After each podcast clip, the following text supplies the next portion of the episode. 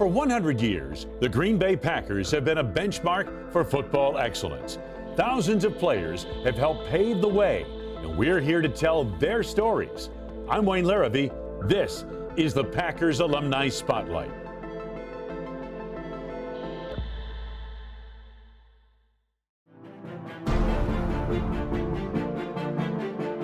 John Jurkovic was a defensive lineman who grew up a Bears fan in Calumet City, Illinois. Green Bay wasn't even on this guy's radar when his NFL journey began.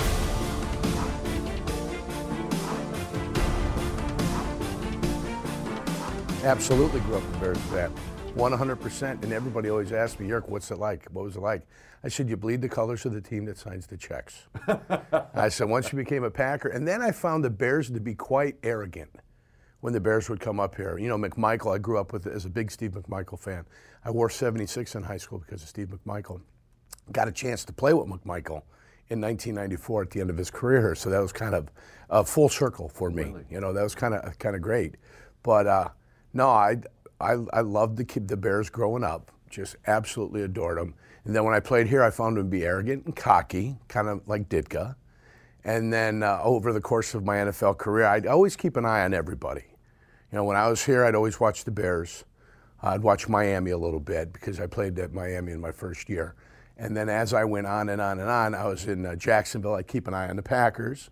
I'd keep an eye on. We almost got a chance to play you guys in the Super Bowl, but we ended up losing to New England in the uh, AFC Championship game the year that the uh, Green Bay Packers ended up winning in the Super Bowl. So I almost had a chance to get back right after I had left. It would have been nice to have been able to play the Super Bowl. Win or lose, it wouldn't have mattered. It would have just been great to get there. But uh, yeah, always, you know, grew up a Bears fan, uh, played for Green Bay, loved playing for Green Bay. It was a ball, one of my favorite places here because uh, went to the playoffs. So you go to the playoffs, you have fun. From 1968 to 1992, the Green Bay Packers were kind of like the Israelites of biblical times toiling through the desert in search of the promised land. Jurko was part of that pilgrimage. The year before, during the draft, the Packers were looking at me. I had been talking to them and contacting them, and they were looking at me and they were going through this and they were going through that. But so I come in and work out the next year. I posted some great times and Blache and John, you know, those guys were there and they saw the times. They knew they were pretty good. So they went back up into the meeting room and they said, okay, let's take a look at all the numbers. Let's see what we've got here, who we're going to sign, who we're not going to sign. So they took my numbers and they gave them to Lindy and Fonny. And uh, Lindy took a look at him. He goes, look at this kid's 20 shuttle. I said, his 10's pretty good. He's strong. Boom. He goes, this is what I'm talking about, guys. How do we miss this kid in the draft last year? What were we doing last year when uh, this kid was drafted. And uh, I guess what had happened was during the draft the year before, he had looked at pictures of like Lester Archambeau and a picture of me from the combine. And I looked like a broken down, just a broken down steer, you know, a steer that was like 105 years old and you, there wasn't a, a good piece of meat on me. And so he goes, There's no way in hell we're going to draft this kid. So he took my dossier and he threw it across the room and ended up drafting somebody else the year before. So when he started lambasting the guys and telling them, hey, uh, you know, how come we don't see this kid in the draft? Why don't we scout this type of player in the draft? Why is it? They put the dossier back in front of him. He opened up the picture. He opened it up and saw my picture, and he just started laughing. He said, "Go ahead and sign him." and that story, you know, Jesse Kaye told me that, and Greg Blache told me that story, and Dick Jauron, because I was with those guys uh, Dick, Dick down in Jacksonville. So they told me the story, and it just cracked me up. And that's how it happens sometimes. So that's how I got signed with the Green Bay Packers. And then it was just about the pressures of trying to get on a team, trying to get on a team, trying to get on a team. My first year I was cut. Jesse Kaye comes into my room. There was two of us at St. Norbert College. And it was myself and Brian Kinchen. So Jesse and Bob Nelson was the center that was here. He was kind of around. Esera Tuaolo was the kid that was drafted. Donnie Davey was drafted in that draft too. So you know you're struggling. You're trying to see if you can find a way. You're counting bodies and stuff like that. You're yep. trying to make sure everything's going to be okay. So Jesse knocks on the door and he comes in, and we're both in bed still. And I go back. I answer the door. I come back and I'm laying in bed, and he goes, "I got to talk to Buh." And I'm like, "Sweet, he's got to talk to Brian Kinchen." I go, this is great. He's got to talk to Brian. And the millisecond it took for me to think that I was going to be okay, He goes, I got to talk to both of you. Oh, I was oh, like, mother of blankety blanks, blank, blank, blank, blank. So I just put my head in the pillow. He talked to Brian first. Brian had a chance to go to Cleveland. So he's going to play with the Browns. He's going to be a long snapper. Brian played 17 years in the league as a long snapper and a tight end. Then he comes to me and he said, Listen, we want you back tomorrow. He says, What we're going to do, we're going to release you and we're going to bring you back in the practice squad. And that was a year the Packers only kept five defensive linemen. Kept five. Only five defensive linemen we kept. I'm like, you got to be kidding. I go to the team that only keeps five defensive linemen. Of course, they had Bryce Paup coming off the corner, and Tony Bennett was coming off the corner, so life was a little bit easier for him because those were the pass rush guys. When Ron Wolf came in here, and then Mike Holmgren came in here, um, what changed? And let me ask you this: When Ron Wolf addressed the team after he had just been hired, he said, "Gentlemen, most of you are not going to be here when we're going to the Super Bowl." What did you think? I think it was a like a three or four pronged proposition to when you knew the Packers were going to be legitimate again. It started with Ron. They brought in Mike. Brett was traded for, and then they signed Reggie.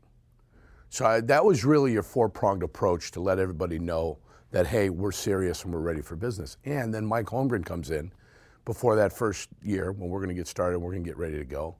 And Mike's simple philosophy is nobody's going to tell you this. Everybody's going to tell you you're not going to make the playoffs. He says, Our goal is to make the playoffs, period. He goes, You don't have to tell anybody.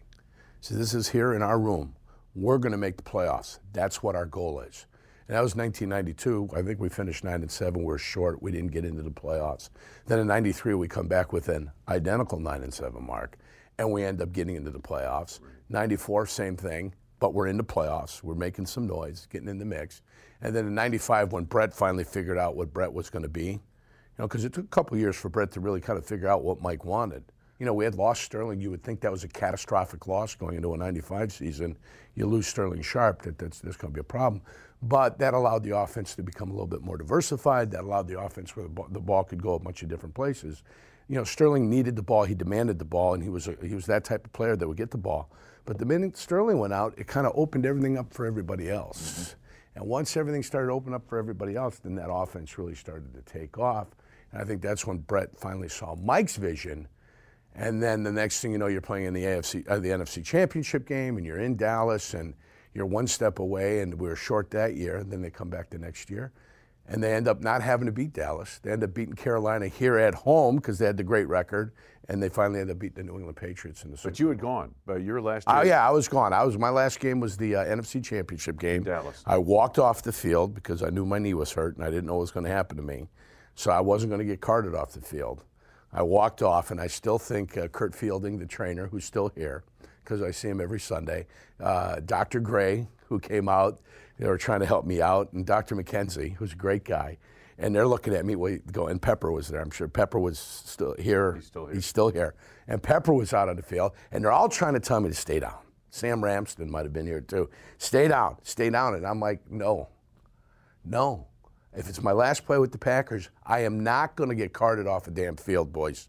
I'm going to get up. If I can walk, I'm going to walk. And the whole time I was swearing at, uh, at Erik Williams because he had gotten me in the back of the knee. And, and, the, and the whole thing was he, he had just gotten off the ball a little bit late. Yeah. He missed the snap count. And because he missed the snap count, he was in desperation mode. And eh, what are you going to do? If Emmitt Smith keeps it front side, my knee doesn't get hurt. But he cut it back, and then it was like, okay, everybody hesitates. He catches up to me, catches me in the knee, and life goes on. Jurko wore 92 before you know who wore 92, and no one has worn it since. When Reggie White got to Green Bay, everything changed, including Jurko's number. Tell me about Reggie White when he got to the locker room. What changed? All right, well, let me tell you how it happened that Reggie came in. There was a, a rumor in town, and we came in, and there was a little rumor. And you know, when rumors start in the NFL locker room, you know those are pretty like 100% legitimately true. And these were the days before cell phones. You know, the cell phone had to be carried as a you like you were in a Vietnam War. You had to have a backpack, and you had to have the big thing next to Like your what you see on Seinfeld. Exactly, exactly. So those things. So the rumor was coming around.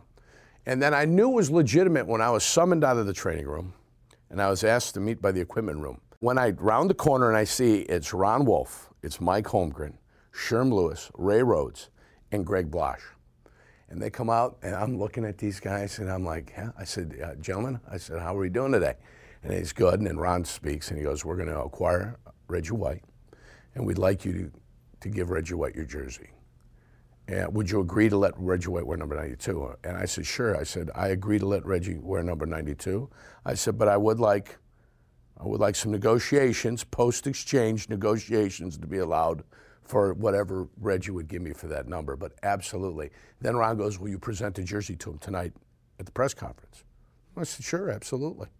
So when Reggie came here and the jersey's being handed to him, it was me handing the jersey to Reggie White and saying, welcome to Green Bay. For a Bears fan from Illinois, John Jurkovic's time as a Packer was well spent. I had five glorious years here. I, I loved it. You know, and part of uh, being anywhere is becoming kind of uh, ingrained into the community. And, you know, I got ingrained into the community. I loved it. I'd go eat at Ivan's and De Pere, you know, the chicken booyah whenever it was here during the winter. You know, you go down there and, and eat that on Friday nights. I, I had a ball. It was fun. Um, you know, we, we, still we had a house here in uh, the town of Lawrence. Uh, we we still like the family when the kids, because my kids were young when they were here, and I show them every once in a while. That's the house that we used to live in there, and it's got a 30 by 60 uh, sport court in the backyard. It's got a hot tub in the back under a nice little roof because in the winters it gets a little harsh up here. so you know, my boys have been back up here, and uh, they've seen everything. I got to bring my daughter; she's 14 now, so. Uh, she hasn't been up here yet, but give them a chance to experience it and get back up here. You know, John Jurkovic was made for Green Bay. Blue collar, big personality in every sense of the word. He became a beloved figure here. And today, he's a radio personality back at his hometown of Chicago on ESPN 1000.